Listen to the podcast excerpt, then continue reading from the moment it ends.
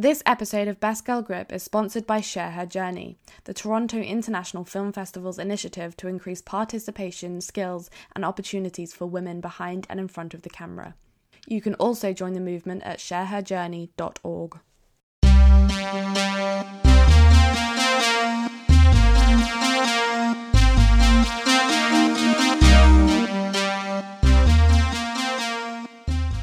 Hello and welcome to Best Girl Grip, the podcast that celebrates the women behind the scenes of the British film industry. I'm your host, Nicole Davis. Hello, Pod Pals! I made it back for season two. Let's do this. It's actually been so great to take a break because, as much as I was enjoying recording and producing and editing the episodes, I did feel like I was running out of steam towards the end of June, July. Gosh, I can't even remember when I when I finished uh, season one. Now I now feel so genuinely excited to be back at the microphone and with lots of wonderful guests lined up. So, the next six episodes, including this one, were all recorded at the Toronto International Film Festival. And full disclosure on how that happened, I heard about this initiative called Share Her Journey on Twitter, and I reached out to the team at TIFF and pitched the podcast to them, and uh, they very kindly subsidised my trip out there, which I definitely wouldn't have been able to afford otherwise. It was such a fantastic experience and a unique opportunity to speak to women across the pond and compare what the industry is like in Canada and the US as opposed to the UK, and also get an insight into how TIFF is programmed and has earned the reputation that it has. I also want to thank Jeff McNaughton, who's the industry director at TIFF and co hosts their podcast, The Long Take, which, if you don't listen to already, you absolutely should. It's packed to the rafters with juicy industry insights. And so, thank you to him for uh, facilitating the use of their podcast recording space for these episodes. So, let's get down to business. For the first episode of season two, I spoke to Dorota Lech, a Polish born and Toronto based film programmer who became the lead programmer of the Discovery section this year. She has worked for TIFF since 2013 and also produces the Hot Docs Forum, a pitching event aimed at garnering financing for international documentaries at Hot Docs, North America's largest documentary festival. Dorota previously held positions at the National Film Board of Canada and Tallinn Black Nights Film Festival. This year, the Discovery Programme for TIFF had 37 films from emerging filmmakers who represent 35 countries, and 54% of the films selected were directed by women. I spoke to Dorota about how she discovered programming herself, what the selection process looks like, how you market emerging filmmakers in a very busy festival lineup, and what her proudest programming moment has been. This is episode 31 of Best Girl Grip.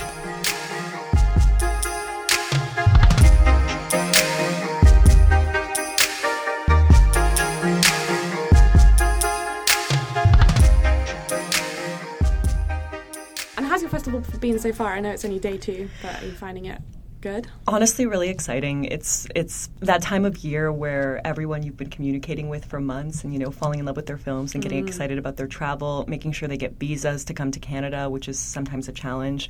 Um, it all comes together, and then everyone arrives, and it's like all of your new friends are in the same spot, and so it's been really fun, Yeah. but exhausting. I, oh gosh, But I- I exciting. can't imagine. um, and correct me if I'm wrong. It's your first year doing the international and discovery program. Yes, so it's my first year leading the discovery Yeah. section. Previously, the the program didn't have a lead programmer, which is the Mm. case with Contemporary World Cinema, which is now run by Kiva Reardon, and Masters, which is run by Brad Deane. Uh, but I've been doing regional programming for a while at TIFF, so Central and Eastern Europe became more part of my title this year, Mm. but something that I had been working on before.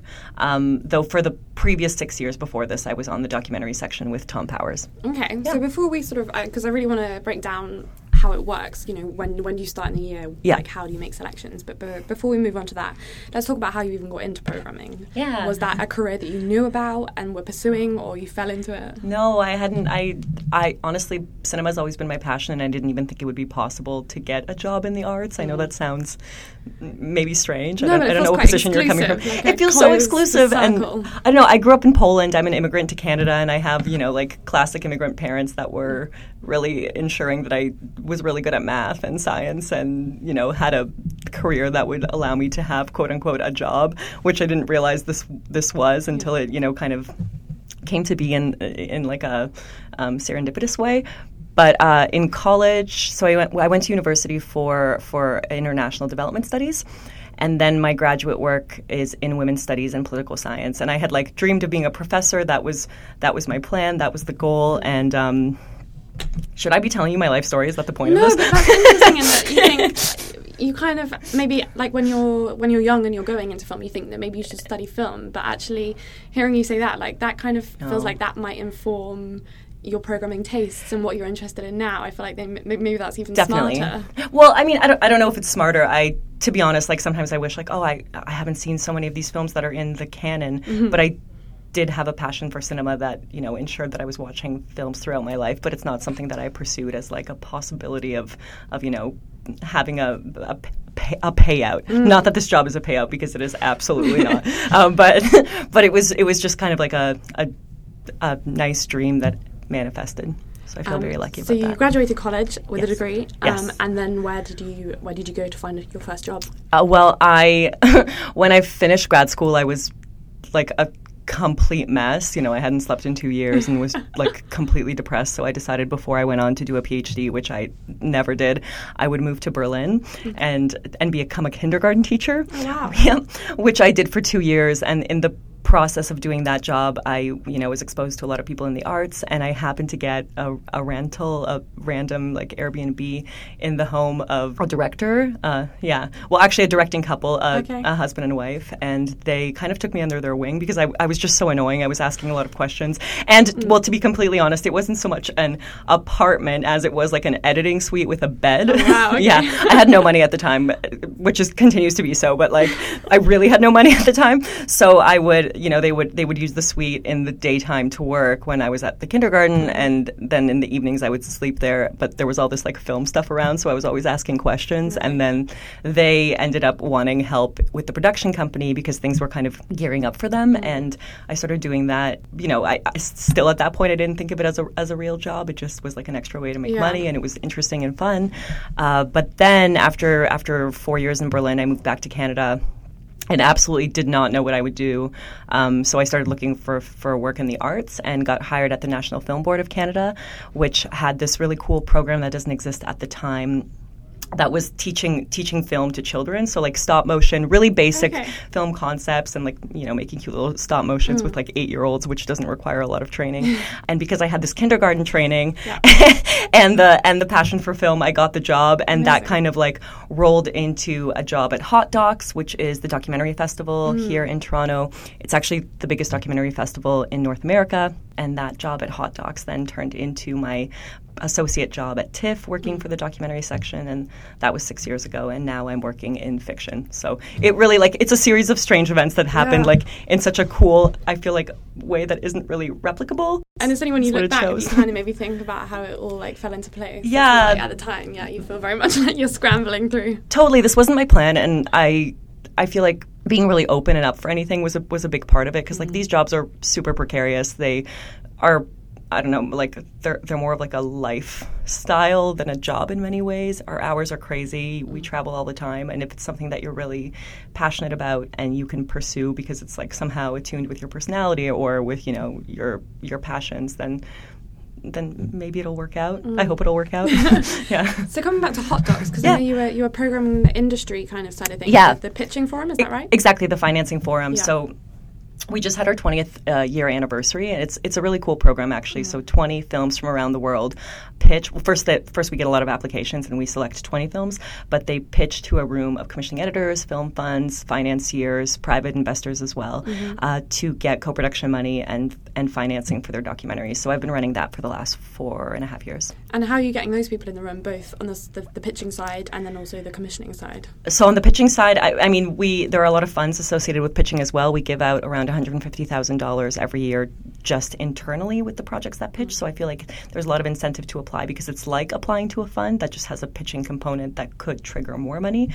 And in terms of getting the broadcasters, to be honest, I mean, I. I like I was saying, the, the forum has existed for 20 years, and I only walked in five years ago. So there, there was already a great system of it being established mm. as a good financing forum. And so I've just tried to like maintain that and then, bring in new buyers Yeah. from around the world. Yeah. And do you find it beneficial to have that side in that you work in documentary and you work on the industry side and then you also work uh, in fiction, as you said, and then on the public facing side with TIFF? Do you kind of find that a good sort of yeah balance between the two? Definitely. I think I, I, I mean, never say never, but I, I don't think I would ever just do programming year round because it's really, it's, it's really like an isolated type of work and you get really in your head and I, I do need to work with people. And I've found that by doing the the industry side it also helps me understand how films are actually financed and the business side of it which is a huge part of programming right? Like we're not we're not programming for for five people. The idea is to help these films get sold and shown and, and to travel around the world. So definitely those those two things work together in an informed way. Um, but I can't speak too much to fiction because this is this is really my first fiction job. Yeah. How, how has that been, kind of, the first year doing it? Was it in at the deep end? Honestly, like so wonderful and so terrifying because you know I, I got hired in the winter and the festivals in September, so it mm-hmm. was a pretty short turnaround time to to curate a program. Um, and it's also it's not just me. So the section itself, Discovery, is 37 films. They represent 35 countries, and we have different programmers that feed in from from various regions. So, for example, Giovanna Fulvi is programming films from Asia. Steve Gravestock is programming films from Scandinavia. Michael Lerman is programming films from the U.S. Kiva Reardon is programming films from the Middle East and Africa. So it, it's it's not just me, but we work together to you know make a a cohesive program. But getting that together in a few short months was was definitely challenging, and I'm looking forward to next year to like have a bit more, you know, hindsight and foresight of of Yeah. how the program should look. I'm not saying I'm not proud of it. I'm like extremely proud of it, and I think that the films really speak for themselves. But I definitely um, haven't slept since April. Yeah. So what's the usual start? So say for next year, the the festival's in September. Mm-hmm. When do you start watching films ready for the the coming festival? The watching varies, um, but definitely the, the the work has already started, right? So I'm I'm staying on top of what's being financed, who's making what, and the cool thing about working at a festival like TIFF, which which is a bigger festival and does have a lot of exposure, is that people do contact you saying, "Hey, like in a year or two years from now, I'm going to have a film. Like, remember me." And you Yeah. you you meet producers and you build relationships because this whole industry is you know an industry of relationships. Yeah. So I think the longer you do it, the easier it gets. And are you just having to trust your own taste? Like, what goes into making a decision to select a film to play here? Definitely. I, I mean, film is entirely subjective, so it's like one person's masterpiece could be another person's lump of coal. Like I don't know, um, but it, a lot of it's instinct. But also, I like we need to think about our audiences, right? Like this is an audience first festival. We really care about the people of Toronto getting cinema from around the world. Representation is really, really important to us as a festival, and it's important to me as a person. So, like I was saying, there's there are 35 films represented in Discovery, and that was I, I, I didn't expect the number to be so high, to be completely honest with you, but it would never be the case that you know you'd only see like ten countries represented in a program of thirty-seven films. We're really we're really looking to like have a, a wider what's the word I'm looking for? I'm doing a lot of hand gestures. Landscape, or- yeah. Landscape, yes. gonna translate onto the podcast, Exa- exactly. And I mean, in terms of quotas, I'm not I'm not I'm not like a quota programmer, but I am happy to say that the the program is 54% directed by women, and that honestly is like those are the best films we saw, those are the best films we chose, and mm-hmm. there happens to be more than a gender balance in favor of female directors, and that's like really rad. And and really it, it wasn't the goal. It's just like i think what happens if you actually like respect female filmmaking. And access as well right? You know like the i think that when people or festivals or you know decision makers gatekeepers whatever you want to call them get questioned about the lack of female representation at their festivals or in their programs one of the answers you often hear is like you know times are changing. Younger filmmakers will make the difference because financing is changing. And in a way that's really true. Like I, I do think as someone who programs first and second features i do have more access to women's cinema because more women's cinema is being financed but that said it's i don't think it's as dire as other people have made it seem Um, and coming back to the selection process, as someone that didn't study film, and you, you said like you perhaps weren't as to grips with the canon as perhaps other Mm-hmm. people, at what point did you learn to trust your taste? Oh, I don't even know how to answer that. It's I don't know if I have learned to trust my taste. Like I basically have like a panic attack before every premiere being like I hope everyone loves this as much as I have. I don't I think it maybe depends on what kind of person you are. Like, you know, not that I'm like a film bro or anything and I'll like ride or die for whatever mm. film I, I I'm championing and like everyone else is wrong. I don't mean that, but I think you see something and you realize that like if you love the film, probably another a, a large group of Yeah. people will love it as well. And a lot of it's about the presentation and knowing your audience and I think having a variety of topics and of opinions, right? Like there really is something for everyone and the the cinematic language is explored in so many different ways. And I think it's like if you have an eye out for that and don't just like one type of thing mm. and like to be surprised, which is what Discovery is about, then then that has worked for me.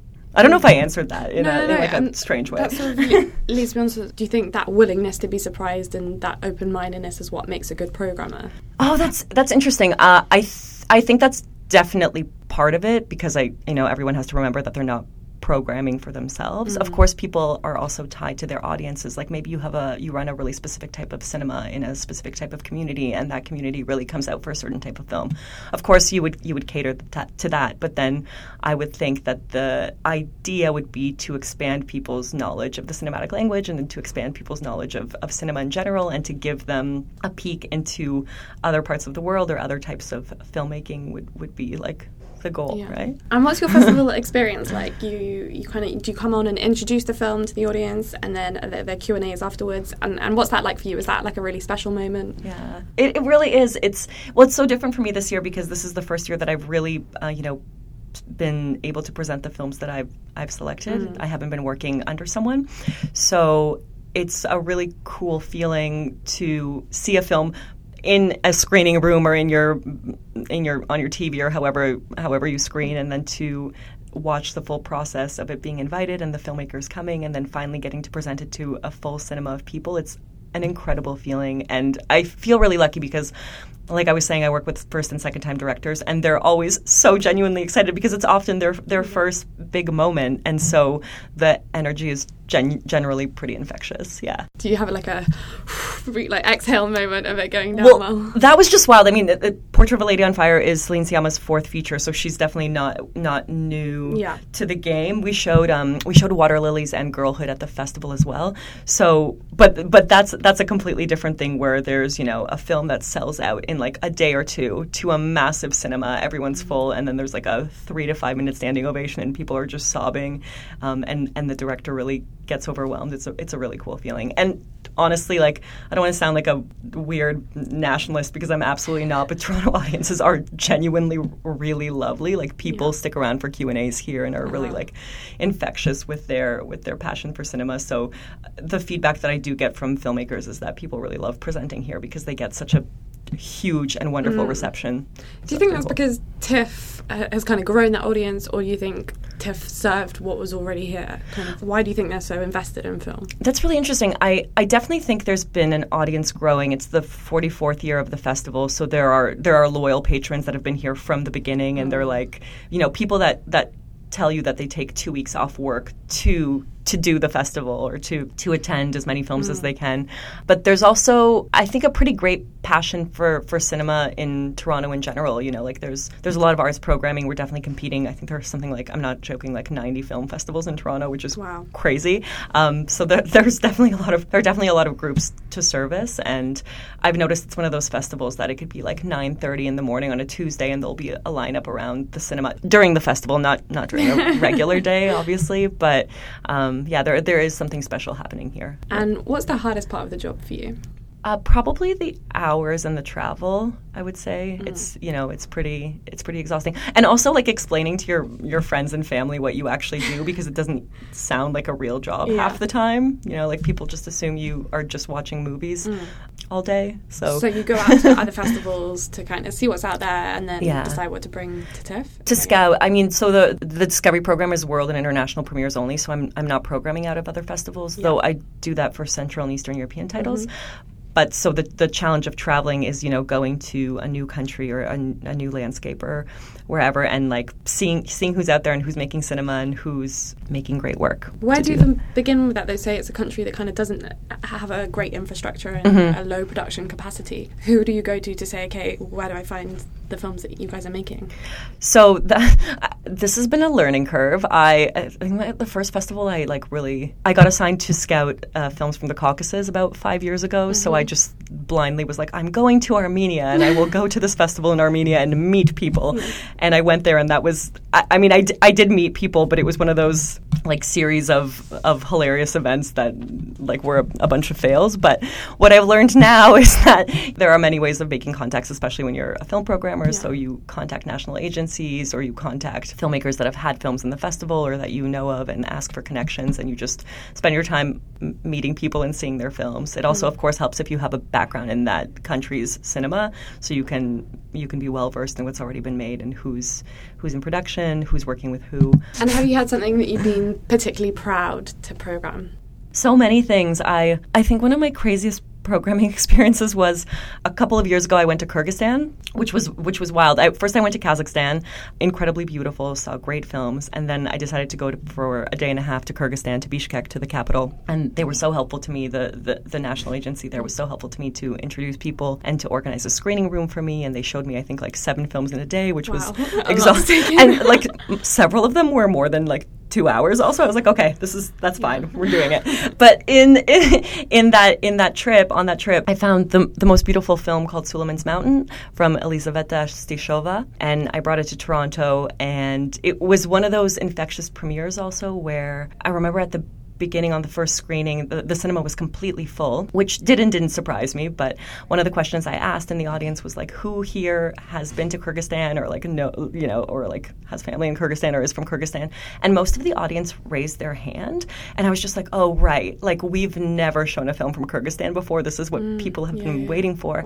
And then you know they put their hands down, and I asked like, "Who here has been to the Toronto International Film Festival?" And all of them put their hands down. So that just like really was a super special experience to bring new people into the festival culture and hopefully you know some of them or all of them ex- expanded other types of films they were seeing two other types of films they were seeing.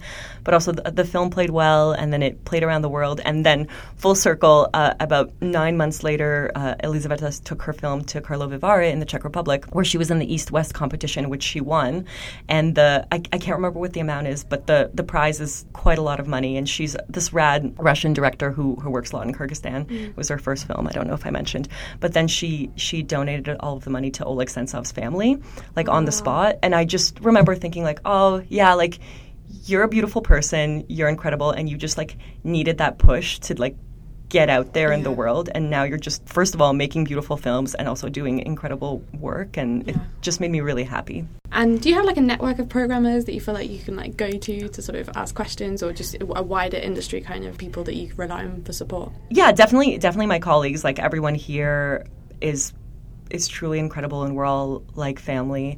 Uh, so i've been learning a lot from everyone at TIFF, but also by by the you know the de facto nature of this job is that you inevitably see like certain people five times a year in whatever other festival, and they kind of you, you develop a relationship or whatever kind of friendship with them through the years. The longer you you're doing it, so yeah, we def- we definitely all talk. Yeah. yeah. Um, and how do you avoid burnout? Because obviously it's a hectic schedule, like both throughout the festival and then all year round. When you, as you say, you travel a lot for the job. Um, do you get downtime? A little bit. I honestly like not not a ton. I try to take a little bit of vacation, Mm. but the work is really precarious and it's you know it's like independent journalism or podcasting. Yeah. I'm I'm assuming you're hustling a lot and it's yeah, this is a side hustle. I do not make any money out of this. Oh my god, good for you. I mean or or is it good for you? Is this is this bad for you? I mean, I, I feel like when you have something that you want, it's kind of nice for me. I like having something that isn't for money. Like, it's nice that I can afford to do that and I have a full time Mm-hmm. Right. job that I can fit this in around. And it's nice to do something where you don't have to earn money out of it. For me, that sort of protects the creativity and just the, the fun of doing it, is that I'm not monetizing it at the moment. Yeah, I I don't have advice. I have no idea. I feel like I'm probably like on a high speed train to Burnoutville. So It's just interesting how you, like how do you sustain a career in your love of you know t- 10 15 years down the line when you've been doing if you've been doing it for that long it's kind of honestly no clue like so far as as you learned from my answering your how i got into programming question is like my life choices have been so random and led me to to this that i just like maybe i like kind of assumed that it would this would lead somewhere else that would be exciting and and equally fulfilling but I don't know. I, to be honest, I guess I haven't seen this as a long-term possibility. I would love that, Mm. but I don't know. I know how much longer I could live like this. No, this is not what I mean. I like my life is really beautiful, but it's like it's a young person's game. you Yeah, know? yeah. And I'm not old. I'm 33 years old, and I already feel like I'm like you know. I'm also interest, interested in how you how you position the films once Mm-hmm. you've selected them because it's all very well saying you know this is a really good film and we selected it and therefore Yeah. you know the reputation of TIFF is that if it's in the festival it's it's got some clout but how with over 200 or so films in the Mm-hmm. program, how do you entice people to come and watch a film in, say, the Discovery section? That is that is not the easiest thing to do. So there there are around I think 244, maybe 245 feature length films in the festival, and an additional like 55 shorts throughout various programs. And to be honest, like I most of my films don't. First of all, they, they do not have recognizable directors because it's usually their first or second film, mm. and they're usually world premieres because that's the structure of the section. So it's not like they're coming from other festivals with awards or or like big prizes, and they very rarely have known actors in them once again because they are first and second time films. Although this year there's um, there are three films.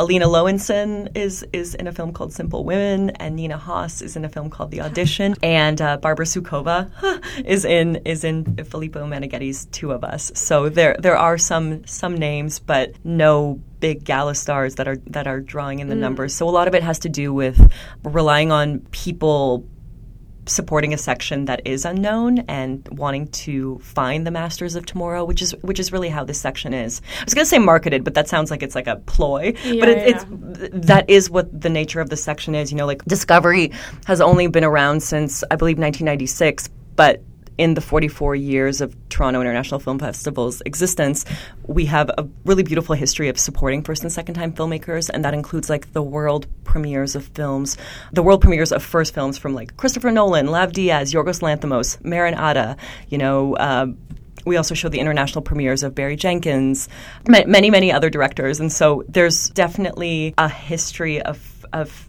people finding their filmmakers by seeing their first films here in Toronto. I'm, I'm also missing huge names like Alfonso Cuarón, Jafar Panahi, Jean-Marc Vallée, Valeska Grisebach. Like they're incredible filmmakers have come out of this section. My favorite filmmaker, who I forgot, Ildiko Enyedi, also started in Discovery. My 20th Century premiered here. Uh, Chantal Akerman started in as a first as a okay. it was her second film in 1976 that played at TIFF. Like it's you know if if you are in the habit of taking risks and Playing the long game almost. playing the long game, then I don't know. I don't, I don't know whatever like cultural value it has to be like. Oh, was that that person's first film? Or like if that means anything, it probably doesn't. But that Yeah. I think that's really cool and it's really exciting, and that's the idea for this section to find the visionary filmmakers of tomorrow. So what we're promising, what we're proposing is that you know you come to these films and you take a risk, and we really think that these people someday are going to make like that big film, or or this will be that big film for Yeah. you. You know, like um, my 20th Century, as I was saying, is my favorite film of all time, and that's Ildiko and first film. So. And part of the fun of a festival for me is taking a punt, like because you the things that already have distribution or you know the big the big galas, you kind of feel like, well, you know, I could go see that in the cinema in a Yeah. few months' time. Whereas the smaller stuff that maybe might not find distribution, or you kind of think actually this could be you know one of my few opportunities to see it. Exactly. I mean, there there's something really exciting about like seeing a red carpet and like Nicole Kidman on on stage. Mm. Like I understand why people flock to that, but I just like I hope that people are you know making their festival selections in a balanced way. That would be mm. that would be really cool. and part of the job as well is presumably expressing what you like about film. And Mm-hmm. was that something you sort of had to like teach yourself how to like write about films, like in the program where you, you sort of write up yeah, a Hmm. little bio or you know what did, what you liked about it? Uh, I think, I mean, not that I think I'm a great writer. I think I'm like an okay writer, but that has come fairly naturally. And I think it hmm. comes from the fact that you just want to do the best by the filmmaker and by the film, and you genu- genuinely saw something that you're so excited about, and you get like 300 words to convince someone or to, to tell them like Yeah. why it's the most wonderful thing and it applies to them. So I haven't found that part challenging, but And do you do that as soon good. as you see it? You kind of write down what you think, or you kind of come back to it? Like, I do it as soon as the film is Yeah. confirmed. You know, I'll invite a film, and then when they say yes, we're coming, I'll Okay. basically write it then and there, just so I still have like the freshness of the the the excitement and the memory of exactly what happened in the Yeah. film. completely. And is there the anything mind. about the job that you think is misunderstood or that might surprise people about what you do? Oh, I mean. I don't know if people think that we make a lot of money, but we don't. So maybe, maybe, maybe that. Yeah, I guess the misunderstood part would just be that we're just watching movies, which is half of it, but not really. There's a bigger not the whole story. Yeah. yeah, yeah, I mean, it's it's a it's the film industry. It's a business, you know. Mm. So there are, there are a lot of moving parts that. Uh, when people ask me, um, when people ask me, you know, how, how I got this job or how how to get into film and what advice I have, I, I do tell them to like, you know, figure out what a sales agent does, figure out what a distributor does, and why films get marketed, and then you will be that much um, at a higher level when you're doing interviews because it, I, I, don't know how things are in the UK or, or in many other places, but the film business isn't generally taught. It's you can you can learn filmmaking, you can learn film history, but in, in my experience, I didn't really know how all of this worked until I was thrown it completely mm. into it, and you just like figure it out. But um, it would it would be it would have been good yeah, for me no. to know some stuff ahead of time, right? Like it's it's yeah. a learning curve. I, th- I, mean, that's what the there's a whole industry conference that happens during the festival, and that's mm. the idea of what not just here but at other festivals what that's for to like literally learn how to how to sell your film or how to market your film or how to position your film at a film festival and what to do next and mm. those are questions that you know like a producer helps you with but you don't always come to a film come come with a producer mm. to a festival or to to the marketplace. So, I mean, I, th- I think everyone should know it, but I don't think everyone has to know it. You know, I also firmly believe that some artists are purely artists and you make your art and mm. that's you stick to that and you have people that help you on the business side but i don't know it's 2019 if, if you kind of have to do it all to, yeah. to succeed you know um, and i mean speaking of the idea that the film industry is changing so quickly do you mm-hmm. think there will be a place for programming 10, 20 years in the future? oh my God. I, I have no idea. Yes. Will people be watching cinema during the water wars? Probably not. Like, I, I don't know. As I was saying, I program Central and Eastern European cinema, and I don't have like the most, the brightest outlook on like the future of humanity. Uh-huh. So tough, tough question. Yeah. has, it, has it been kind of joyous watching more and more people be exposed to global cinema and, and Eastern European cinema, and you know from all corners of the world? I feel like a lot more people are watching. yeah. Know, niche and uh, yeah foreign cinema definitely i i mean i'm i'm i'm from an immigrant family and i grew up mostly watching foreign film to be honest mm-hmm. like i have seen it's not that I've seen very little American cinema, but that is definitely not my my reference point for for films. Mm-hmm. So I I guess I just get surprised when people don't know a lot of world cinema. That's that's kind of been my experience. Yeah the yeah, best. just like shoplifters or uh, so good. Yeah, but just like things like that where um, suddenly you feel like it's it's accessing a wider public is kind of yeah. And then finally, this is going to be probably a really tough decision for you. But is there something in the program that you are particularly excited for people to see? It is really hard to choose something, but I will the reason I will choose a single film to highlight it's because is because um, it's the it's the first film that we've ever shown in Toronto from Kosovo. So it's a Kosovan Albanian production from a director named Antoneta Kastrati. The film is called Zana. It's her first film, and it's uh, first of all, it's one of those films where you watch and you can't believe that it's a first feature because it's it's very masterful. It's very mature, it's very intelligent, and it's very self assured in the direction.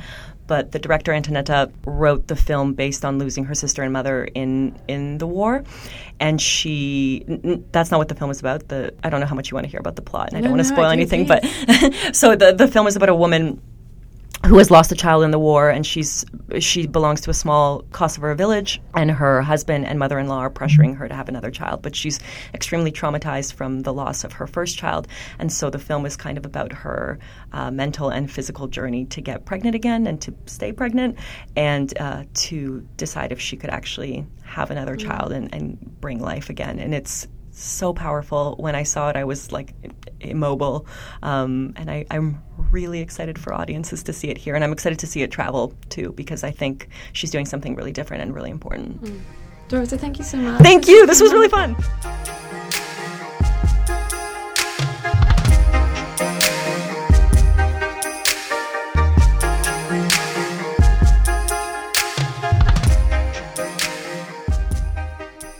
Thank you to Dorota for taking the time to come and chat to me.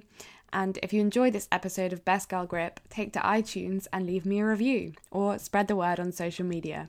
I'm at Stone Cold Fox on Twitter, S T O N E C O L E D F O X, and I'd love to hear from you.